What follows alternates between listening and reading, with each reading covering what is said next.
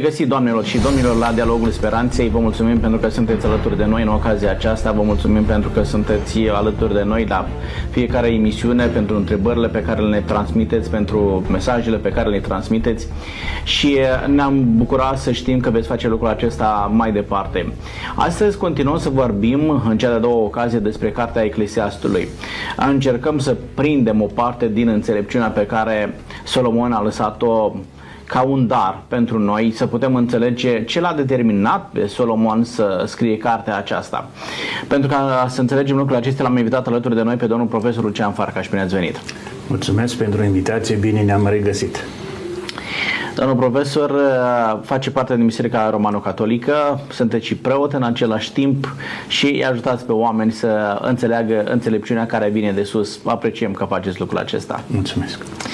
Alături de noi este și domnul Vili Cotruță. Bine ați venit! Bine v-am regăsit! Domnul Vili Cotruță este pastor în Biserica Adventistă de ziua 7 și totodată este directorul ADRA, Moldova, da? Adra Moldova, uh, Asociația pentru Dezvoltare, Refacere și Ajutor. Știu că sunteți implicat în foarte multe proiecte sociale, îi ajutați pe oamenii care au rămas fără casă, fără adăpost, dar în același timp, uh, și poate că o să ne spuneți ceva despre lucrul acesta, uh, pentru că vorbim despre înțelepciune, ajutați pe copii să meargă la școală și a, poate că ne spuneți ceva despre proiectul acesta Merg la, la școală. Este un lucru a, foarte bun a, care dă șansa unor copii să poată cunoaște înțelepciunea și de ce nu să-L poată cunoaște pe Dumnezeu. Vă mulțumesc pentru că sunteți aici. Cu drag.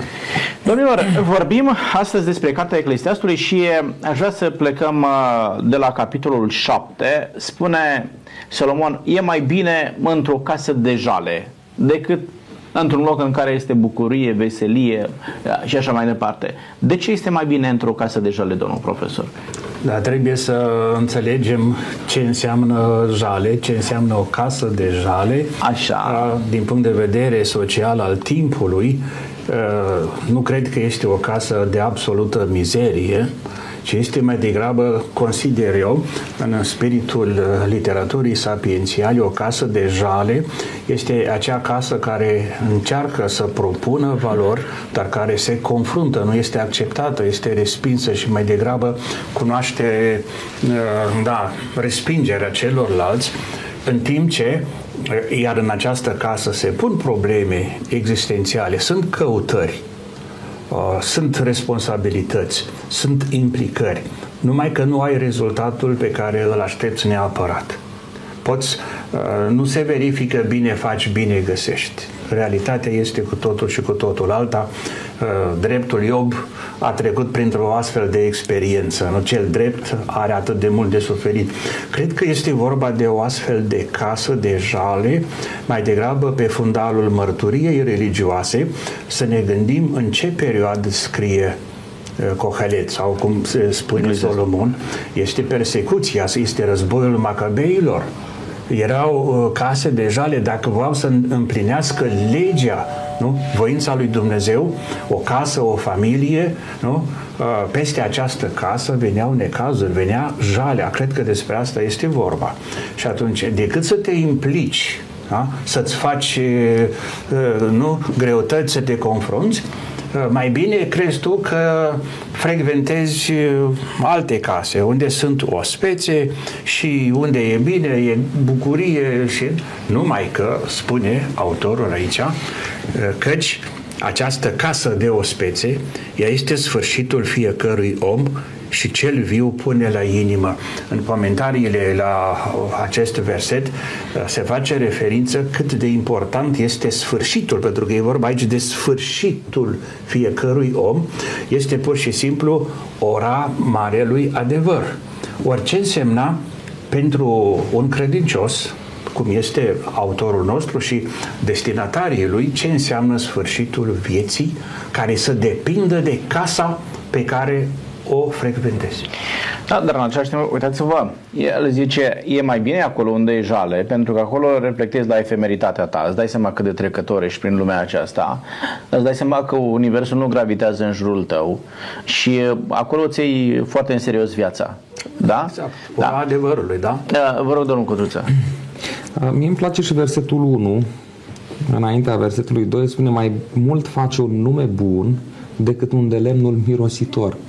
E interesant că noi trăim într-o lume în care exteriorul contează, ceea ce este în inimă, ceea ce este în suflet, ceea ce e dincolo de uh, ce se vede, mai puțin contează. Iar înțeleptul încă de atunci spune, mai mult face un nume bun ceea ce este în spate decât uh, parfumul pe care îl, îl răspândești.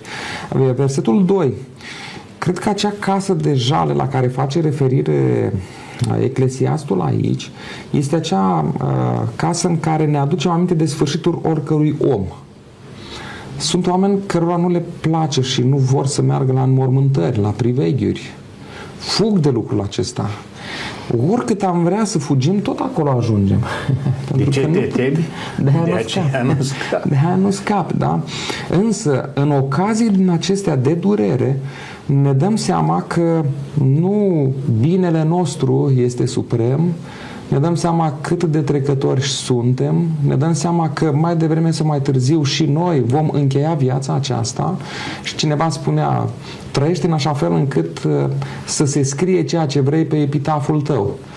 Uh, nu cred că trebuie să trăim neapărat cu, cu lucrul acesta uh, toată viața, dar haideți să ne gândim că toate lucrurile au și un sfârșit și un final. Atunci când vom sta față în față cu Dumnezeu, vom da socoteală. De și ceea ce am... prea te gândești la finalul tău când ești într-o petrecere, nu? Așa. În mijlocul unei petreceri. Însă când ești într-o casă de jale și dacă vorbești despre sfârșitul unui om, când mergi la un priveghi sau la o înmormântare, acolo îți pui și tu câteva întrebări. Da? Eu când urmez, nu? da? Și cum să fac în așa fel încât atunci când va veni uh, sfârșitul vieții mele, acesta să vină într-o relație bună cu Dumnezeu.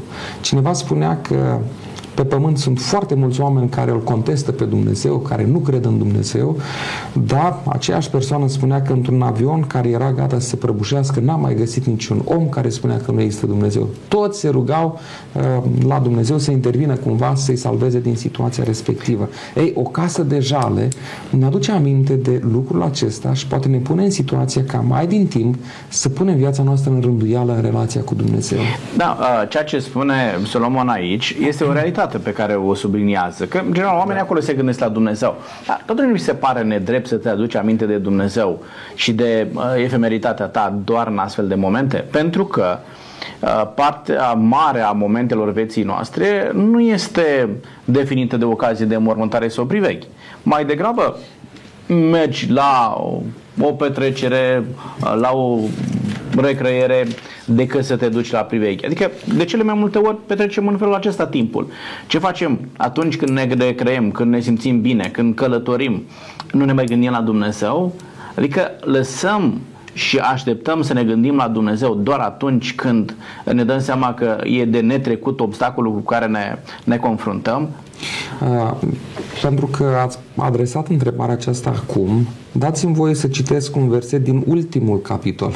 Așa. Capitolul 12, tot din Eclesiastul, care spune așa Dar adu-ți aminte de făcătorul tău în zilele tinereții tale. Uh-huh. Nu trebuie să așteptăm să vină, uh, eu știu, moartea, sau apropierea morții și abia atunci să ne aducem aminte de Dumnezeu. Sau pe patul de spital să-ți aduce aminte că există Dumnezeu. Încă din tinerețe, încă din vremea când noi suntem sănătoși și suntem bine, trebuie să ne aducem aminte de Dumnezeu și să avem o relație apropiată cu Dumnezeu. Și permiteți-mi o ilustrație, sper să nu se supere telespectatorii. Atunci când doi tineri sunt în perspectiva căsătoriei, așa e frumos și după nu doar atunci, ca băiatul să ducă flori fetei. Și dacă e o vară caldă, toridă, și, eu știu, au căzut petalele florii pe care a cumpărat-o. A cumpărat-o cea mai frumoasă pentru iubita lui, da? Uh, și dacă au căzut petalele, ce face cu cea mai rămasă? Niciodată nu oferă uh, fetei un asemenea cadou. E dureros că de multe ori noi gândim așa cu Dumnezeu. Risipim petalele vieții noastre în stânga și în dreapta și atunci când mai avem poate zile, sau clipe din viață ne aducem aminte de Dumnezeu. E adevărat că Dumnezeu e posibil să ne primească și atunci, însă nu e mai frumos ca încă din tinerețe, când viața noastră este frumoasă, să o punem în mâna lui Dumnezeu și împreună cu Dumnezeu să trăim viața frumos, întreagă. Da. Domnilor, uh, poate că învățăm de aici să înțelegem că nu suntem uh, decât în trecere pe pământul acesta, că ne pregătim pentru un alt loc pe care Dumnezeu l-a pus deoparte pentru fiecare dintre noi și uh, facem aici referire la împărăția cerurilor. și cred că mereu, indiferent că ne este bine sau rău, mintea noastră trebuie să fie conectată la divinitate. Pentru că doar atunci ne înțelegem sensul, atunci uh, înțelegem uh, utilitatea prezenței lui Dumnezeu în viața noastră și în același timp utilitatea unei relații pe care noi avem cu, uh, cu Dumnezeu. Vorbim mai departe despre Cartea Eclesiastului și uh, spune 7 cu 9 uh, unde anume găsim mânia. Există mânie pe pământul acesta? Și nu puține. Unde găsim, domnul profesor, mânia? Da, mânia este un fenomen uh, care cu siguranță nu trebuie explicat prea mult, chiar dacă diferite științe socio Pentru că l-am trăit. Uh, da, este o experiență. Da. Nu? Uh, trebuie să facem uh, mai întâi o diferență între mânia nejustificată și mânia justificată. Uh, mânia nejustificată înseamnă să pui în față prioritatea altor lucruri, altor interese, altor obiective uh, și mânia înseamnă și o lipsă de control în relațiile cu ceilalți. Mânios poate fi și șeful, poate fi și subalternul, mânios poate fi și bogatul, poate fi și săracul.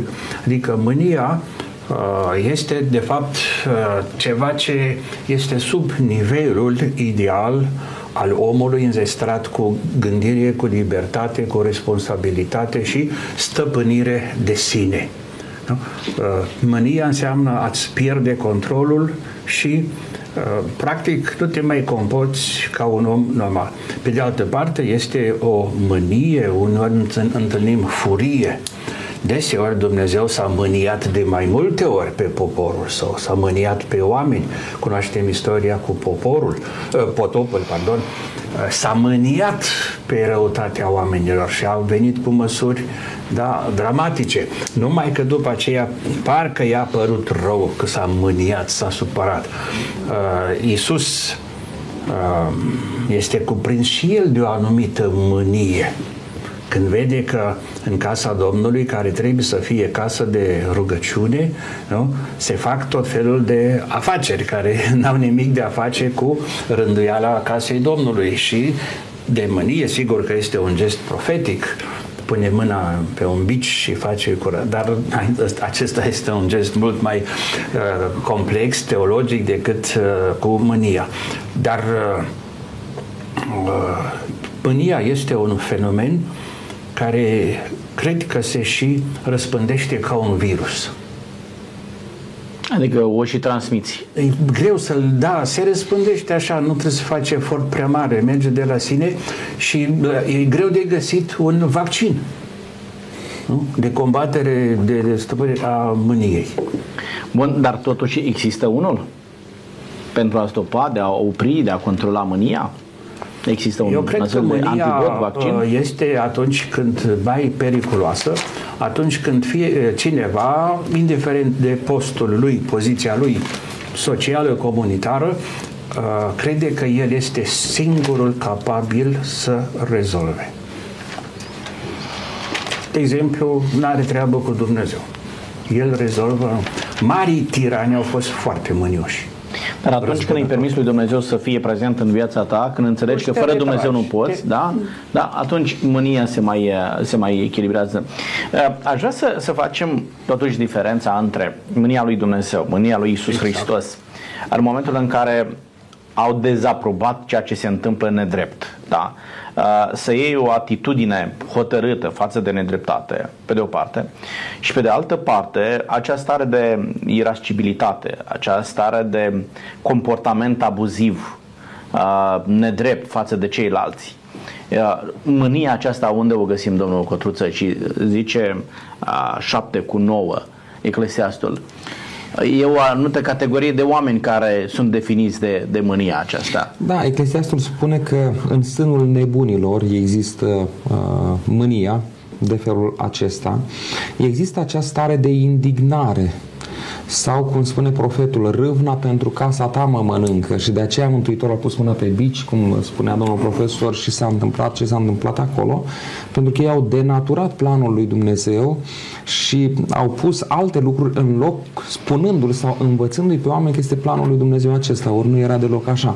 Acum revenind la, la versetul nostru și la mânia de aici, trăim din nefericire într-un timp în care mânia ajunge la cote maxime și dacă cineva nu crede lucrul acesta, să iasă puțin cu mașina în trafic. Uh, un uh, cunoscut profesor de psihologie din Iași vorbea foarte, foarte des despre agresivitatea în trafic. Agresivitate care îmbracă tot felul de forme de la claxon, de la uh, jigniri și până la lucruri mult mai, mai grave decât, uh, decât aceasta. Uh, eu discutam cu cineva care spunea că are stări în acestea mânioase și îl sfătuiam, decât să pară rău și să nu poată cere iertare și repara anumite lucruri. La școală învățam noi despre cel copil care ori de câte ori făcea câte o poznă, bătea câte un cui în ușă. Și la un moment dat a scos toate cui, cuiele, a venit bucuros la tata și a spus s-a rezolvat. Tatăl le-a spus ei nu s-a rezolvat pentru că au rămas găurile. Cam așa se întâmplă și cu răbufnirile acestea de mânie. Poate că omul își cere iertare, însă cuvinte grele spuse la mânie lasă răni adânci care nu se mai vindecă sau se vindecă foarte greu. Ei, spuneam că îl sfătuiam sau sfătuiam persoana respectivă să închidă gura atunci când îi vine să răbufnească, să numere măcar până la 10 și apoi să se întrebe dacă eu spun lucrul acesta e constructiv, duce la bine sau fac mai rău. Și dacă duce la bine să-l spună, dacă face mai rău, atunci să tacă. Da, mânia nu-ți mai dă timp să, să gândești, da? da? da? explodezi și e, cred că aici e vorba despre un exercițiu de disciplină. nu încerci să faci disciplină atunci pe moment, ci mai degrabă de-a lungul timpului te disciplinezi de așa fel, de așa manieră încât uh, vorba Apostolului Pavel, vorbele tale să fie pline de har, drese cu sare, ca să știi fiecăruia cum trebuie să răspunzi. Dacă nu-ți vei uh, face un, o conduită în vocabular, nu vei reuși să te controlezi atunci când apare mânia. Da? Când cel din trafic îți taie fața și era gata-gata să, să intri în el. De ce e nevoie de, de un comportament disciplinat pe care îl facem de-a lungul timpului să putem uh, ajunge aici. Dar iată ce zice Eclesiastul, uh, nebunia este în sânul, sau mânia este în sânul nebunilor. Doar uh, când stai departe de înțelepciune, lași ca un astfel de sentiment să îți definească viața. Sunt unii oameni care în momentul în care îți spun și ceva de bine, ei tot, uh, tot nervoși parcă sunt. Tot supărați. Da? Tot supărați sunt, da? Despre asta vorbim. Nu acele, uh, știu eu, momente izolate, când la oricine se întâmplă. Dar să fii permanent, morocănos, totdeauna să fii întors pe dos, uh, tot timpul să nu-ți placă ceea ce se întâmplă în jurul tău, toată lumea să fie rea și numai tu ești bun și așa mai departe. E o stare care conduce la o, o anumită patologie. Nu poți să trăiești în, în, în felul acesta, nu? Sigur. Da? Domnilor, haideți să mergem mai departe. Zice Eclesiastul, sunt întrebări pe care nu le pui din uh, înțelepciune. Uh, e o întrebare care ține de trecutul tău, pe care nu pui din înțelepciune și zice uh, 7 cu, cu 10 cum se face că zilele de mai înainte erau mai bune decât acestea? Căci nu din înțelepciune întrebi așa. Vi se pare cunoscută întrebarea aceasta? Parcă oamenii din ce în ce mai mult spun, doamne, dar parcă înainte era mai bine ca astăzi. Și Eclesiastul zice, nu din înțelepciune spui treaba asta. Cum este, domnul profesor? pentru că ați, fă, ați făcut referință la o anumită opinie publică, nu știu exact la ce perioadă vă referiți, la anii 90, poate mai mult, cu siguranță mai mult, dar și după da, aceea... Da, și unii oameni chiar este, fac referire la, la perioada aceea. Este o foarte tristă din punct de vedere uh, social critic. Revin din nou că mă ocup cu domeniul acesta în doctrina socială a bisericii. Uh, în anii 90, după studiile făcute, 70-80% din populație dorea întoarcerea la vremurile bune de altă dată. Asta ce înseamnă? Că n-a știut să trăiască corect, responsabil nici atunci.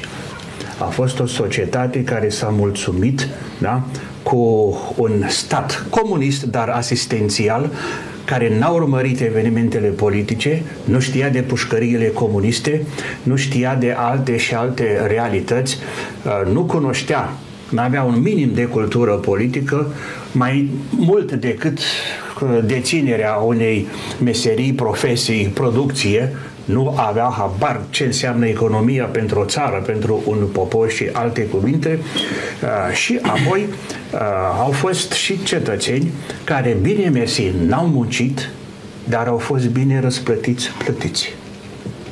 În momentul în care a trebuit, după 90, în condițiile date, să-și asume mai multă responsabilitate pentru edificarea vieții proprii, dar și a vieții comunitare cu mai mult risc cu mai multă implicare, cu mai multă trudă era înainte. Gândiți-vă la câți oameni cetățeni au trebuit să renunțe la uh, meseria lor, la locul lor de muncă pe care l-au practicat de zeci de ani și să învețe altceva în țară sau mai grav peste hotare în țări străine. Ei, uh, este de înțeles de ce. Sau și-au pierdut locul de muncă la 50 de ani. Nu mai găseau nicăieri un loc de muncă și spitalul de la Bacău județen avea cei mai mulți intera- Uh, bolnavi, pacienți cu uh, tulburări psihice. Și erau persoane la 50 de ani uh, șomeri care nu se mai descurcau în viață. Ori înțelegem acum, dar nu putem fi de acord, nostalgia anilor din trecut și uh, susțin treaba asta uh, printr-o viziune biblică. Uh, Biblia nu este niciodată obsedată, sau autorii biblici, haideți să ne referim la profeți, profeții nu sunt obsedați niciodată de zilele fericite din trecut. Din trecut. Dacă amintesc trecutul, amintesc acel trecut în care Dumnezeu, Domnul Sabaot, nu, a săvârșit acele mirabilii, adei, fapte minunate în favoarea poporului. Și privirea lor este, după ce denunță păcatele oamenilor, poporului, privirea lor este de 10 ori mai îndreptată spre viitor, care garant pentru acest viitor, de zile de viitor, este Dumnezeu. Da, și uh, e constructiv să gândești, să-ți dorești, uh, să faci referire la viitor. Uh, unii oameni s-au obișnuit Dar să, să nu trăiască... ignori trecutul. Să, să Dar nu să-l invoci, Da, să-l cunoști. să-l cunoști, da. Dar să nu-l revendici și să-l construiești astăzi. Cine își uită trecutul nu își poate construi viitorul. Da. Dar în același timp nu trebuie să rămâi ancorat în trecutul tău și permanent să te lamentezi cât de bine ne era la vasele cu carne din Egipt. Exact. Da, Un da moment pentru că foarte- la asta foarte face important, uh, da. referire. Da.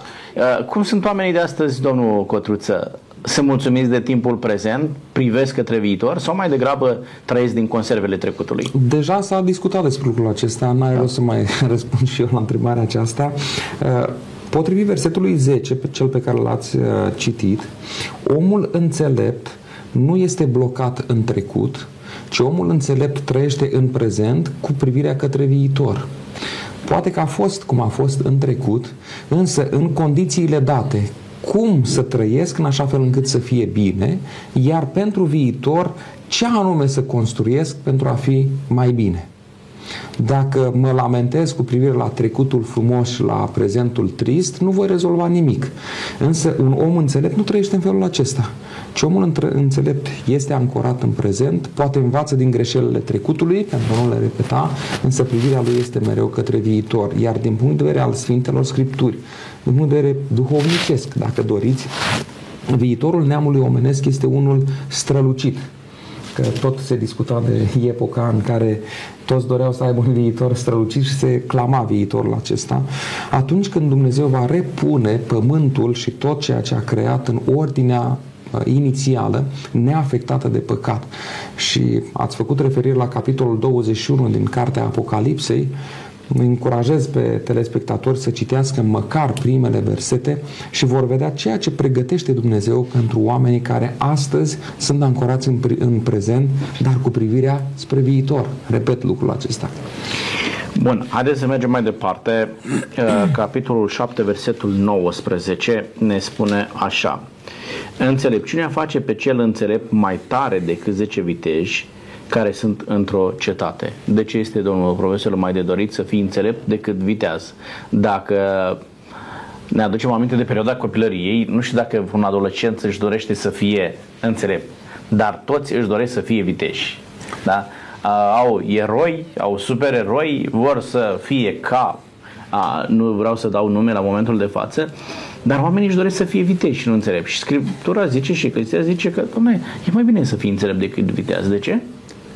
Cu ceva ani în urmă am primit o, o carte, era Biblia, Sfânta Scriptură, în limba engleză, care pe coloanele laterale, aici și acolo avea câte o uh, grafică, da, o mică, da, ironie, un, așa. și mi-aduc aminte de caricatură, așa, da. ironică, uh, unde uh, bătrânul care deține înțelepciunea a plecat, se deplasa greu, sprijinindu-se de cârjă.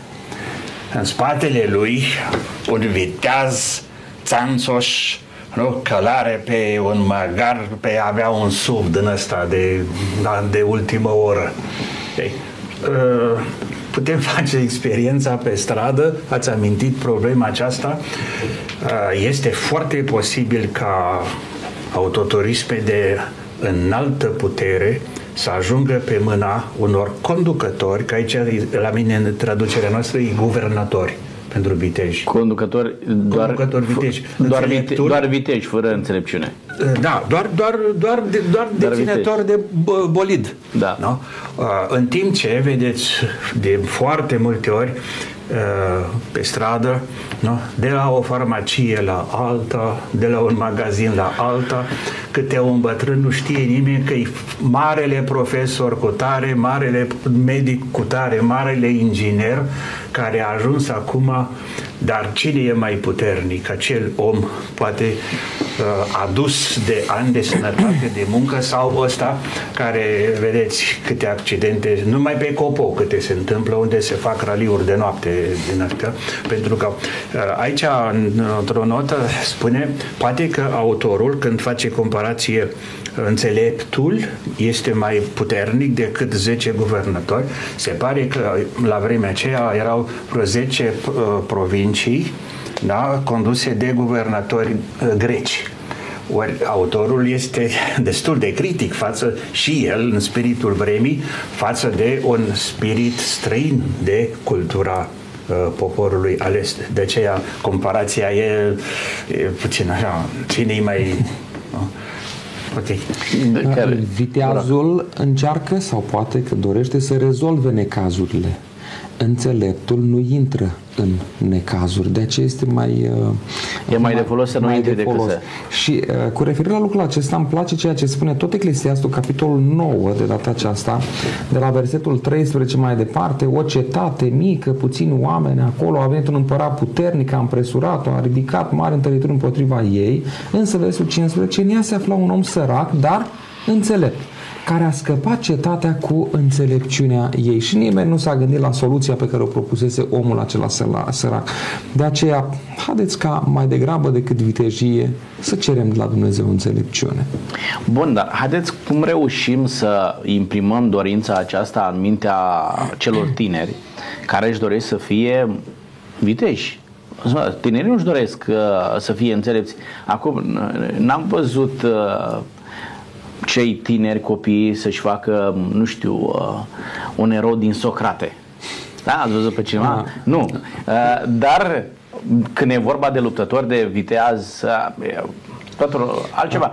Chiar dacă vrem de personajele biblice, mai degrabă tinerii își doresc să fie ca David decât ca Solomon. Da? Că David era un viteaz, era un luptător. Cum reușești să imprim sentimentul acesta că e mai bine să fii înțelept decât viteaz?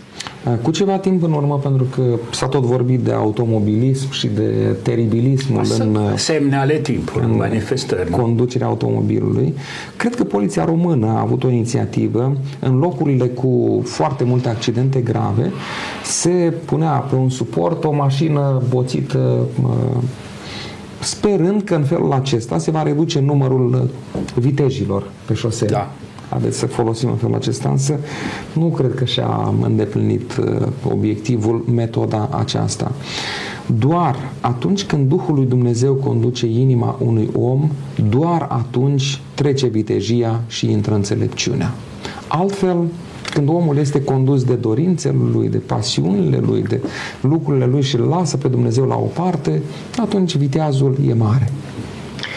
Da. Uh, acum depinde și cine îți educă acei copii, dacă îi educă un viteaz sau un înțelept. Da? Ce anume lași ca moștenire acelor uh, copii în momentul în care în învățătură, în educația aceasta are un loc important Isus Hristos, care este înțelepciunea întruchipată. Cred că copiii vor înțelege cât de util este să înțelegi, să înveți, să permiți înțelepciunii să intre în viața ta. Dacă facem educație fără Dumnezeu, este posibil ca tinerii să-și dorească să fie viteji. Atunci când Hristos ocupă un loc central în educația pe care o oferim copiilor, își vor, își vor dori și vor înțelege cât de important este să primească înțelepciunea aceasta. Domnilor, face o afirmație Eclesiastul care poate, nu știu, stârni controverse. 7 cu 26 spune că există ceva mai rău decât moartea. Mai amar. Mai amar. Nu? Este da, da. amar. Acesta Da. este termenul, da? Da. Mai amar decât moartea. Oamenilor le este frică de moarte. Da? Și am face orice să nu ajungem acolo când ajungem în pragul morții, ne aducem aminte de Dumnezeu și facem tot felul de promisiuni Domnului că vom fi cei mai buni și cei mai uh, sfinți. Dar se pare că este ceva mai rău, mai amar decât moartea. Care este acel lucru, domnul profesor? Dacă ne luăm după Cohelet, da? trebuie să fim prudenți în discurs că s-ar putea să fie voci mai feminine, feministe mai degrabă ideologic, Da. feminine tot respectul pentru Da. doamne, pentru femei. Uh, cu siguranță că el nu pune problema într-un spirit uh, al mișcării în, pentru drepturile femeilor de astăzi. Este altă atmosferă. Uh, mai degrabă, el vine aici cu un contrast extraordinar pe care îl face, de fapt, literatura sapiențială, unde înțelepciunea ca dar al lui Dumnezeu, vedeți, în timp ce în uh, Geneză domină Dumnezeu Creatorul, în Exod Dumnezeu Eliberatorul, în celelalte cărți și Dumnezeu care Legiuitor intervine. și așa mai departe. Ei, ei, vedeți aici, în literatura sapiențială, izvorul mântuirii provine din înțelepciunea dată de Dumnezeu. Ați rândui o viață după darul înțelepciunii dat de Dumnezeu. Ori și aici există această contradicție că pe lângă frumusețea omului de la început apare și slăbiciunea lui și diavolul își bagă coada. Apare chiar la început și alte și alte uh, momente. Ori avem în literatura sapiență, în Cartea Înțelepciunii, uh, înțelepciunea întruchipată într-o femeie superlăudată care pregătește un ospăț o sală cu coloane frumoase, cu bucate plăcute și ea așteaptă elegantă să vină oaspeții. Nu dă buzna peste ei. În contrast cu această figură a înțelepciunii, femeia înțeleaptă, femeia delicată, este femeia de care vorbește autorul aici, care pregătește o situație amară, mai amară decât moartea.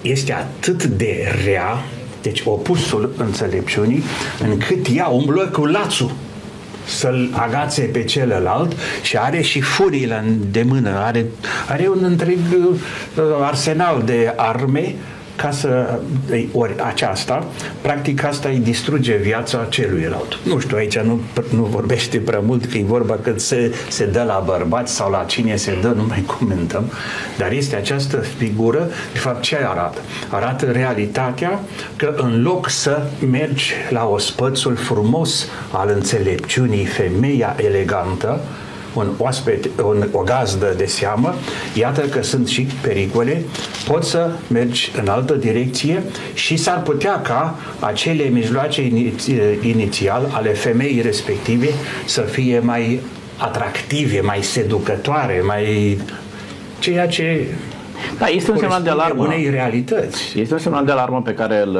îl trage uh, Solomon. Um, a, pentru a-l înțelege bine pe Solomon să nu uităm că tot el, la finalul cărții proverbelor, a, vorbește despre femeia înțeleaptă, harnică, da? cât de important Tocmai, este, este să existe o astfel de, aceasta, de, da. de femeie. Da? A, domnul Cotruță, ce se întâmplă în momentul în care ai de-a face cu o astfel de femeie? Cine sunt cei care cad în lanțul unei astfel de femei, da? Și sunt, cine sunt cei care rămân pe picioare, neafectați fiind de ispitele pe care a, le poate lansa o astfel de femeie? Înainte de a răspunde la întrebarea aceasta, aș vrea să amintesc zicerea populară și anume, în spatele unui bărbat de succes se află O femeie. totdeauna o femeie. Așa se spune în înțelepciunea populară. De ce? O nevastă credincioasă, o mamă credincioasă te poate ridica, te poate ajuta în așa fel încât să faci lucruri bune în viață. O mamă necredincioasă, hai să nu folosesc, sau o soție necredincioasă, te poate demola sau dărâma cum nimic altceva nu te poate distruge în viața aceasta. Acum, versetul 26 nu spune despre femeie și atât, ci spune care femeie este mai amară decât moartea. Nu toate femeile sunt așa. Sigur că da. Versetul spune care aceea a cărei inimă este o cursă și un laț și ale cărei mâini sunt niște lanțuri.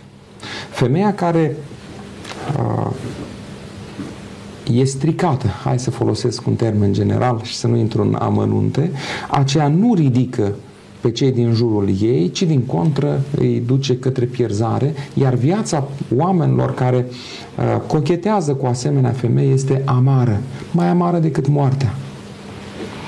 Da. Uh, venind la, la moarte, ce știu cei morți, ce nu știu cei morți, ce se întâmplă cu omul după ce a murit, pentru că există și ideea aceasta că omul încă mai gândește și după ce a murit mai este conștient de ceea ce se întâmplă. Ce zice Eclesiastul, domnul profesor? Dacă ne gândim la capitolul 9, de versetul 5 mai departe.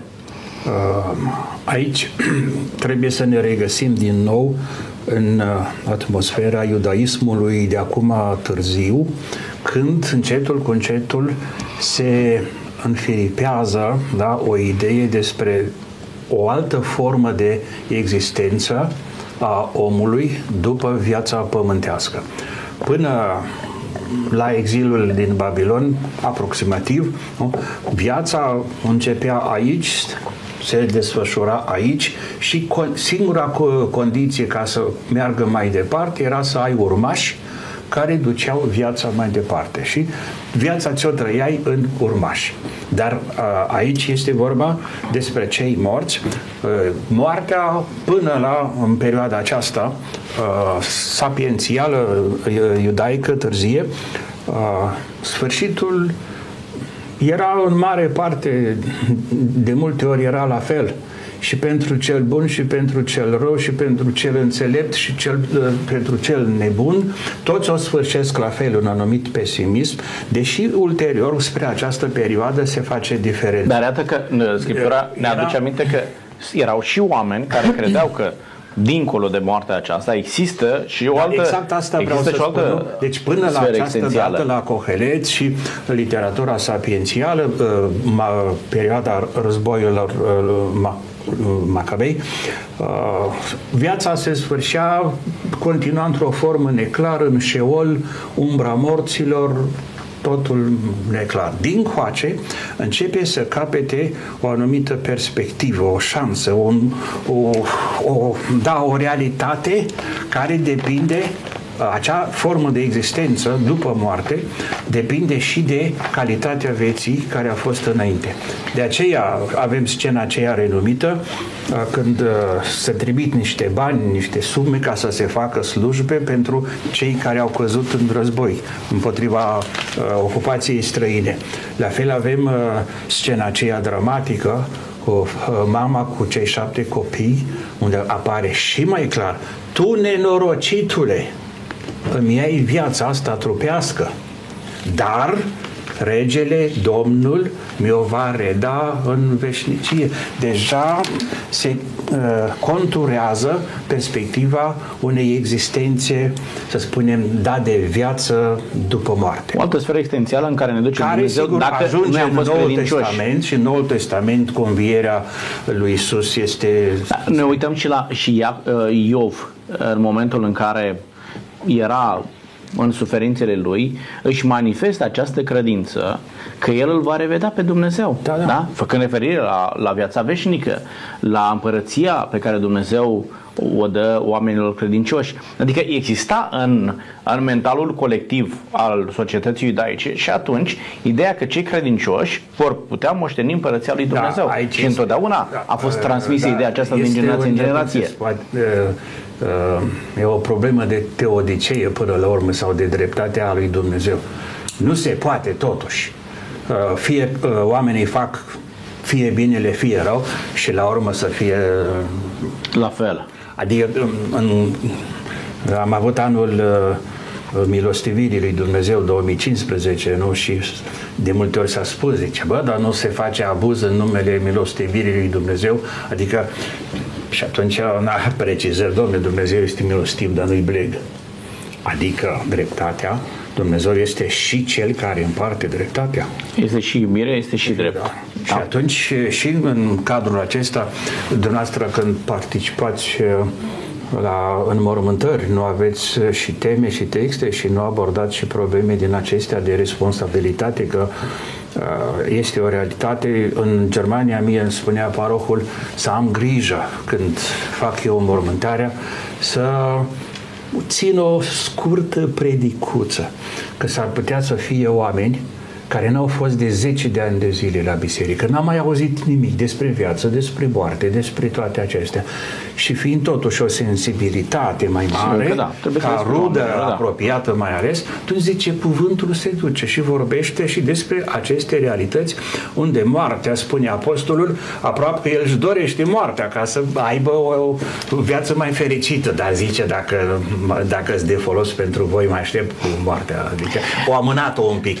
Domnul Cătuță, este conștient omul după ce moare sau nu? Asta este Adesea întrebarea. citesc uh, cele două versete. Cei vii, în adevăr, măcar știu că vor muri, dar cei morți nu știu nimic și nu mai au nicio răsplată, fiindcă până și pomenirea li se uită. Și dragostea lor, și ura lor, și pisma lor de mult au și pierit și niciodată nu vor mai avea parte de tot ce se face sub soare. În moarte omul nu este conștient, doar la înviere, la zi, în ziua de apoi. Ați pomenit de Iov și aș vrea să citesc. Uitați ce spune aici. Dar știu că răscumpărătorul meu este viu, că se va ridica la urmă, adică la înviere, pe pământ, Chiar dacă mi se va nimici pielea și chiar dacă nu voi mai avea carne, voi vedea totuși pe Dumnezeu. Eu credea în înviere. Iar potrivit Sfintei Scripturi, morții nu mai știu ce se întâmplă, ci așteaptă ziua învierii. Ce ar trebui să facem noi? Pentru că uh, mi se pare la fel sau poate mai important lucrul acesta. Versetul 10 spune așa. Tot ce găsește mâna ta să facă, fă cu puterea ta. Căci în locuința morților în care mergi nu mai este nici lucrare, nici chipzuială, nici știință, nici înțelepciune. Noi acum trebuie să căutăm înțelepciunea care vine de la Dumnezeu, acum trebuie să trăim o viață după voia lui Dumnezeu, pentru că atunci când s-a încheiat viața aceasta nu se mai poate face nicio modificare în relația noastră cu, cu Dumnezeu. Adică dacă ajungi să iubești înțelepciunea, iubești-o acum. Dar nu mai există înțelepciune în moarte, nu mai este știință. Asta zice Eclesiastul, da? A- Acum este timpul în care tu poți să-L cunoști pe Dumnezeu. Acum este timpul în care poți cunoaște înțelepciunea, să iubești știința și să te îndelenicești cu lucrurile acestea și e foarte bine că ați specificat lucrul acesta pentru că unii zic "Eh, nu reușesc să fac toată viața, dar am să fac în cealaltă viață. Nu mai este. Adică uh, tot cartea Apocalipsei spune cine este drept să rămână drept și mai departe. Cine este sfânt să se simțească și mai departe. Dar este un deadline, este un, uh, un termen de la care nu mai poți să schimbi nimic în viața ta. Da? Adică trăiește omul în această perioadă de har pe care Dumnezeu o pune prin Hristos la dispoziția fiecăruia dintre noi, prin jertfa lui Isus Hristos, în care te poți întâlni cu Dumnezeul tău, îl poți primi în viața ta și poți să trăiești înțelepciunea pe care Dumnezeu ți-a dat-o. După momentul în care ai încheiat alergarea pe pământul acesta, chiar nu se mai poate face, nu se mai poate face nimic. Uh, care este încheierea tuturor lucrurilor? Și încheiem cartea Eclesiastului, domnul profesor. Da, este un punct foarte important în literatura sapiențială, este în această carte. Cohalet este un maestru al acestor învățături. Este preluarea, aprofundarea unei realități, unui ductus din întreaga Sfântă Scriptură, unde în fața lui Dumnezeu să vine cu teamă cu reverență și aici este bine să facem diferența, chiar dacă în limba noastră română nu o facem neapărat, să facem diferența uh, între frică și teamă. Frica paralizează, nu? Și creează distanță. Creează distanță și manifestări da, neplăcute, în timp ce teama reverențioasă înseamnă respect și înseamnă apropiere. Și asta este, să spunem, o sinteză, da, a, aici vrea să duc înțelepciunea, da, la teamă plină de reverență în fața lui Dumnezeu, dar și față de creație, față de semeni. E o virtute care le unește pe toate, este mama tuturor virtuților. Teama de Dumnezeu sau respectul da, pe care da, îl dai lui Dumnezeu, da? în uh, teama de Dumnezeu. Adică și relația aceasta cu Dumnezeu, trăirea aceasta cu Dumnezeu trebuie să fie definită de respectul pe care îl dăm lui Dumnezeu. Sigur. Motiv pentru care nu te poți raporta în vocabularul tău oricum față de Dumnezeu, da? Nu poți să vii la biserică oricum în momentul în care este vorba de, de Dumnezeu, ci respectul acesta trebuie văzut în toate aspectele vieții noastre, în relația noastră cu, cu Dumnezeu. Da. Siguranță. Aș vrea să citesc cele două, ultimele două versete din cartea Eclesiastul, să ascultăm la încheierea tuturor învățăturilor. Temete de Dumnezeu și păzește poruncile Lui, aceasta este datoria oricărui om. Căci Dumnezeu va aduce orice faptă la judecată și judecata aceasta se va face cu privire la tot ce este ascuns, fie bine, fie rău. S-a vorbit despre reverența pe care trebuie să o avem față de Dumnezeu, dar în același timp Dumnezeu spune să ascultăm de El. Păzirea poruncilor lui Dumnezeu înseamnă ascultare față de Dumnezeu. Și uh, specificația aceasta de la finalul versetului 13, aceasta este datoria oricărui om. om. Unii oameni spun că teama față de Dumnezeu sau cele 10 porunci, legea morală a lui Dumnezeu era datoria doar pentru poporul evreu și cine fac parte din poporul evreu. Ca să nu fie nicio urmă de îndoială, Dumnezeu l-a inspirat pe uh, Eclesiast în așa fel încât să spună nu doar pentru evrei, pentru orice om este pentru datoria aceasta. Caracterul universal exact. al decalogului. Exact. Da. Și al, al treilea lucru de aici, deci uh, Uh, teamă față de Dumnezeu, ascultare față de Dumnezeu, judecata pe care Dumnezeu o va face. E aici o situație pe care oamenii uneori nu o înțeleg. Bun, cu privire la rău trebuie să judece Dumnezeu. Dar cu privire la ceea ce e bun, de ce să judece? De ce să mai aducă lucrurile bune la judecată? Pentru că așa spune, și binele și răul va fi adus la judecată. E dureros, dragii mei, că de multe ori noi ajungem să facem un bine interesat. Omul care primește un anumit lucru, l-am ajutat într-un fel, e ajutat. Dar în spatele acelui bine a fost care a fost motivația? Dezinteres da. pentru că m-a interesat omul sau am avut ceva Și Dumnezeu spate. vede și motivația, asta exact. trebuie să subliniat. Practic, în asta se convertește respectul față de Dumnezeu, da? Temete de Dumnezeu și păzește poruncile Lui. E foarte simplu ca la nivel declarativ să-L respecti pe Dumnezeu. Dar Dumnezeu cere și o componentă practică a acestui respect și trebuie să dovedești lucrul acesta prin a împlini cerințele pe care Dumnezeu le dă, fără a face diferență între uh, uh, popoare. Pentru toată lumea este dat același decalog și toată lumea va veni la acea zi a decontărilor. Așa se încheie Eclesiastul, da? Dumnezeu va aduce la judecată orice lucru, fie bine, fie rău, uh, prin lucrurile ascunse s-au făcut de la lumina zilei. Domnilor, vă mulțumesc tare mult pentru că ați fost uh, alături de noi. Vă mulțumesc pentru lucrurile bune pe care ne-ați învățat și ați transmis uh, pentru înțelepciunea celor care ne-au urmărit. Vă mulțumesc mult! Mulțumesc și eu. Doamnelor și domnilor, încheiem aici emisiunea și încheiem totodată cartea Eclesiastului. Într-o notă plină de optimism se, se încheie cartea aceasta atunci când noi avem un respect deosebit față de Dumnezeu, putem înțelege cerințele lui Dumnezeu și vom vedea, așa cum zice Hristos, că jugul meu este ușor, sarcina mea nu este grea. De aceea Hristos zice, veniți la mine toți cei trudiți și împovărați și eu vă voi da odihnă. Iar în momentul în care vine ziua de contărilor să nu ne fie frică de ziua aceea, ci mai degrabă e o zi în care Hristos va răsplăti tuturor pentru acel respect pe care l-am arătat în viața de zi cu zi lui Dumnezeu, dragoste pe care am arătat-o semenilor și în același timp dorința de a ne petrece veșnicia cu Dumnezeu. Vă mulțumesc tare mult pentru că ați fost alături de noi până data viitoare Dumnezeu cu noi. La revedere!